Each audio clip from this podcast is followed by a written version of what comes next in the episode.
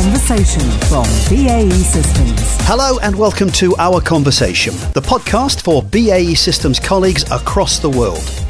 I'm Tim Smith, and we're back with a busy show.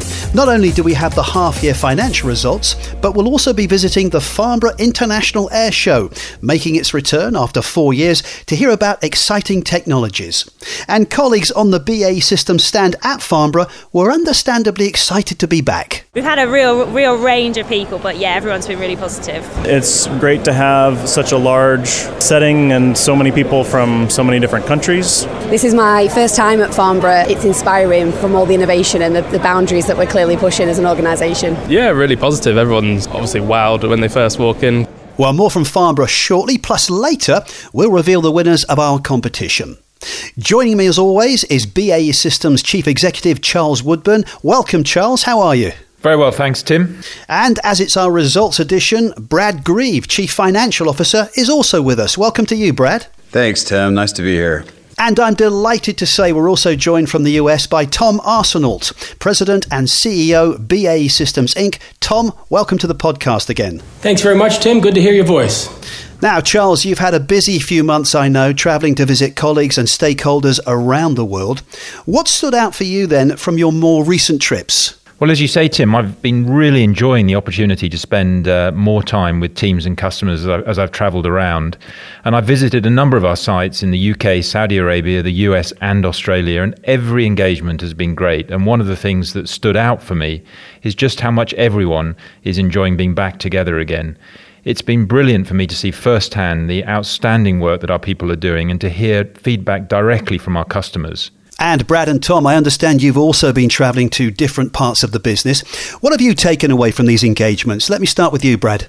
Um, yeah, so I've been uh, I've been on the road with the Finance Roadshow. So we traveled to six different locations, um, covered almost 1,100 miles, uh, visited 700 of the finance function across the UK in five days. So a pretty intense uh, set of trips, but a really great time for us to and with the finance senior leadership go and talk about what we're doing with finance modernization, which is a, a really exciting uh, program that uh, is going to take a great function and make it even better. And then um, managed to get to Cedar Rapids, Iowa. Uh, to visit our new GPS business out there, and that was a really good trip.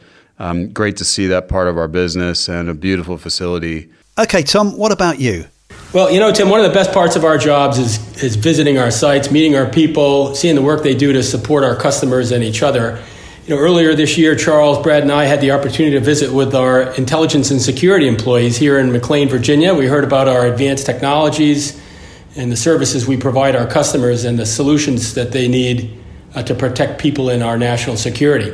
We get to meet the INS employees, including some of the newest members of the team from Bohemia Interactive Simulations, our latest acquisition in the Inc. business. They do some amazing work providing militaries around the world with simulated training.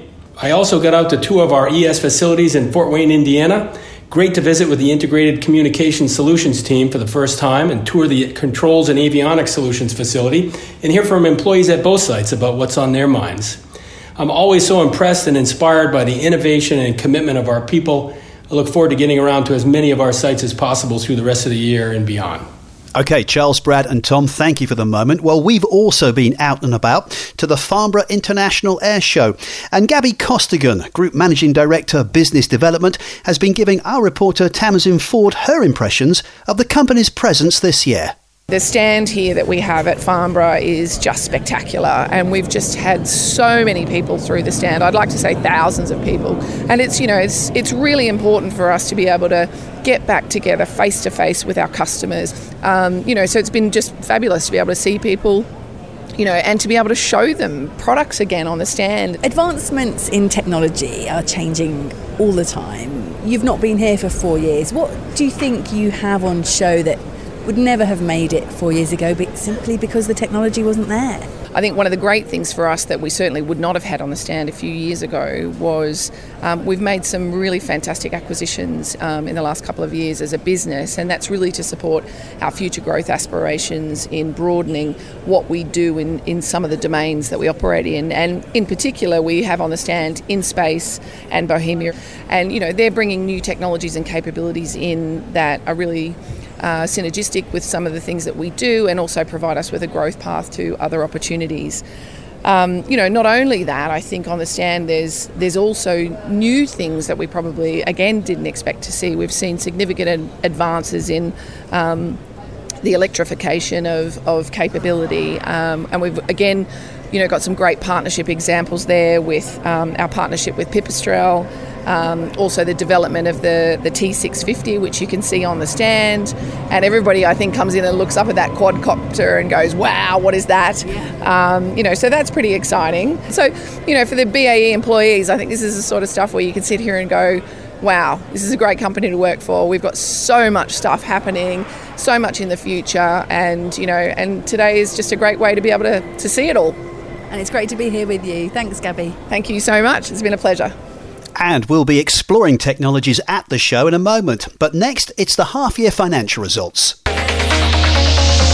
Our conversation. Charles, give us your summary then of the business's performance during the first half of this year. Well, Tim, we're delighted to say we delivered a strong set of financial results for the first half of the year, and we maintained our operational performance uh, and delivered a very strong order intake through the significant contract wins. And that's left us here with a record defence order backlog, which is a real highlight from the first half results. It's fair to say that we've continued to adapt to an ever changing environment, and I'm incredibly proud of how we've all stepped up to meet the mission critical requirements of our customers uh, in this elevated threat environment. And delivering this set of results is a testament to the hard work of our people right across the business. So I'd like to take the opportunity to thank everyone for their outstanding efforts. Tom, I'll just hand over to you to give a few highlights from the Inc. perspective. Well, thank you, Charles. You know, I am hugely proud of all the achievements from across the Inc. business this half. All of this, of course, rooted in our people and the passion and dedication they show every day in support of our customers' missions. Some of the business highlights include our electronic systems sector is continuing to deliver world class electronic warfare systems across the F 35, the F 15, and other air platforms. They continue to win new work and advance our sustainable technologies for electric and hybrid land and air platform applications. The INS sector had an impressive first half of the year. They secured both new and recompete awards, including an 18 year contract to support the sustainment of the new ground based strategic deterrent, and a nearly $700 million contract to support the U.S. Army's Defense Supercomputing Resource Center for the next five years. And over in platforms and services, despite challenges from all sides, they maintained consistent production volumes, delivered improved performance across the ship repair business they're ramping up at the Hägglunds business to handle a significant number of new orders that they've received and expect to receive in the months to come. All in all, a great half for the business, Charles. Okay, well, Brad, can you now give us the main points from this set of results, please? As Charles said, this is a strong set of results. Sales were up 2.8% to 10.6 billion on a constant currency basis, and this reflects the continued operational momentum that we have and the underlying EBIT of 1.1 billion pounds was up 4%, uh, reflecting strong program execution. And we increased our profit margins, taking return on sales to 10.5%, uh, reflecting the progress we're making on margin expansion. So, margin expansion has been a key area of focus for us, and this is something we need to continue to drive going forward with further efficiency improvements. And underlying earnings per share came in at 24.5 pence. Uh, and then I think one of the standout numbers for the half was the orders. That was 18 billion pounds. Another standout number was uh, the pensions uh, number, and that's something that we've been, uh, as a company, fighting for for quite a few years, trying to get out from under this pension deficit. And um, I'm really excited with the billion pounds that we put into the uh, the pension funding a couple of years ago to really make sure that we uh, could fulfill all of our pension obligations um, with good returns and improvements in yields, um, we actually are sitting on a pension surplus now. So it's a really uh, fantastic turn of events. And what have you announced in terms of dividends for shareholders, Brad? We announced a 5% dividend increase. Uh, but we also announced a one and a half billion share buyback uh, over three years. So that really just underlines the confidence that we have in, in the business and the outlook. So um, two big uh, uh, uh, capital allocation moves there. I think it's worth just maybe for a minute there, Brad, just emphasizing the point we made with shareholders uh, as well was that we are investing in the business. Uh, we're investing more in self-funded R&D with, uh, I think, we're up to a double-digit increase this year, and we've done that over a number of years. We're investing in uh, equipment and, and buildings for our people. Um, and we've got uh, we've been doing acquisitions, and we will continue to do acquisitions. So I think the important thing is that we have a balanced capital allocation policy, uh, whilst investing in the business, also being able to make sure that we're um, increasing shareholder returns as the good performance of the business continues. Yeah, absolutely the right points. I mean, we are increasing those investments as you mentioned, and we're getting really great benefits out of our R and D programs that we're doing. We're increasing those programs. Uh, and then the capex. I mean, I was at Cedar Rapids, as I said earlier, and a couple of months ago, and saw the great facility that we built there. 280,000 square foot facility. That's just one example of the things that we're doing to modernize our footprint.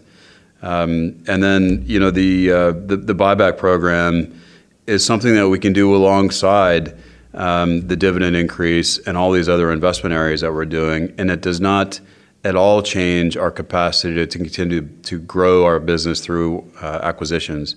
And we really want to preserve strategic flexibility to do that. And Brad, just finally from you on this subject, always good, of course, to hear how the figures have been received. What's been the reaction so far?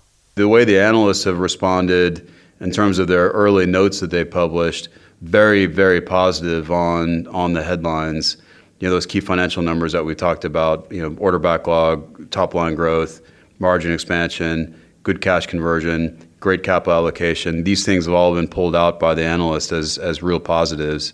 And I think the other thing that's been pulled out is the way that the company has so far managed to, in a very difficult climate, um, manage through some of these supply chain challenges that we were facing and also the, the labor tightness that we have in spite of these challenges, I, th- I think that the business has performed extremely well. Brad, thanks for the moment. Let me bring Charles back in. Charles, what have you been saying to the market about the outlook for the rest of this year?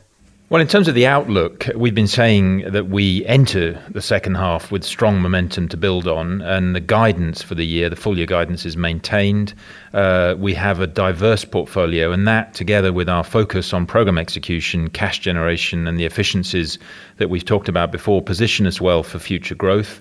Our priorities are unchanged, and our primary consideration continues to be on keeping everyone safe. So I'd just like to reiterate the importance of looking out for each other, ensuring safety is your primary consideration if you're working on the sites. We'll also maintain our relentless focus on program delivery to ensure we continue to meet our commitments to our customers and continue to adapt our company for the future through our strong sectors, uh, functions driving best practice, and optimized shared services. And let's not forget that all of this is underpinned by our continued investment in our facilities, systems, and, and people to drive the business forwards. Now, Charles, I understand also that you've just announced a new future chair for the company. Uh, yes, Tim. So I'm delighted that Cressida Hogg has agreed to join the board of BA Systems in November, and she'll take over as chair in May next year. And I very much look forward to working with her to drive the company forward. She's currently the chair of Land Securities Group, and previous to that, she enjoyed a long executive career, largely spent with 3i Group, where she developed a deep understanding of large, long term infrastructure projects and businesses with a wide range of international experience. It's been uh, a pleasure working with Sir Roger, and we'll enjoy his continued support until May next year when he'll be leaving us uh, with a strong legacy of good governance and a commitment to delivering for all stakeholders. Thanks, Charles, and we hope that Cressida can join us on a future show when she begins her new role. Okay, we're heading back to Farnborough now for some more of the highlights, including BAE Systems technology on display. Hi, I'm Justin McClellan. Uh, I'm the business development lead for aircraft electrification out of the controls and avionics solutions business. Why is electrification so important for BAE? Uh, well, I think it's it's part of our roadmap as a, as a company as a whole to uh, to decarbonize, to be to be green. Um, so I think that's the first piece of it. Um, I think it's important to our customers as well, whether that's on the defense side or on the commercial side, uh, that they're also moving in that direction. And then I think the bottom line is that it, it makes economic sense. When is the day where I will be jumping on uh, an electrified plane to go on holiday?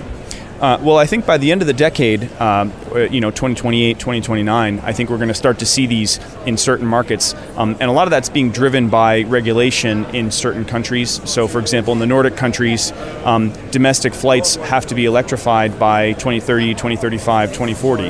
And then I think uh, we're also going to see a lot of that. Um, it, these feeder feeder routes, for example, in America, that would be feeding uh, a, a larger airport you know, a fairly short flight, you're going to start to see those electrifying by uh, starting at the end of the decade. Hi, I'm Elizabeth Seward. I'm the head of strategy for space at BAE Systems, and I sit in the CTO office. I saw you actually in the immersive experience. What did you make of that?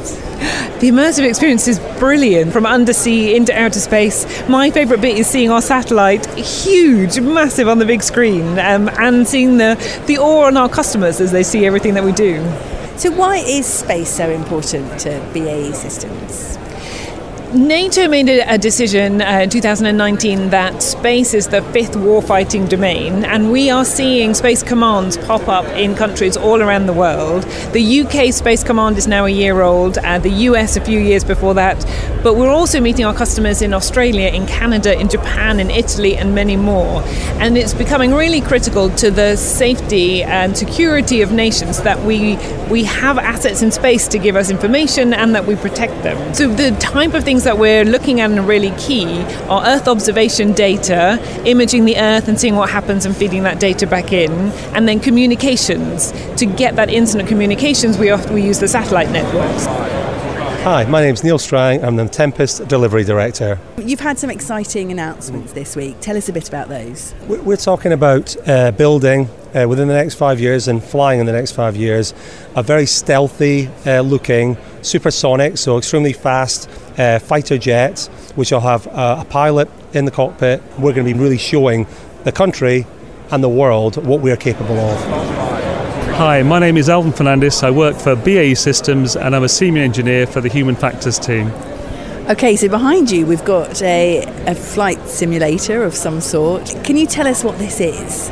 Yeah, this is our Tempest concept demonstrator. So we're looking at a lot of technologies to make the pilot's life a lot easier in a very complex battle space of 2035. We're designing for, for pilots that haven't even been born yet. The kids would expect to use pinch and zoom. They'd expect to use voice control. They'd expect to use eye control like they do when they're playing Xbox. So it's almost like a very, very sophisticated Xbox system that they jump into when they're used to every day, and it should be easier for them to use.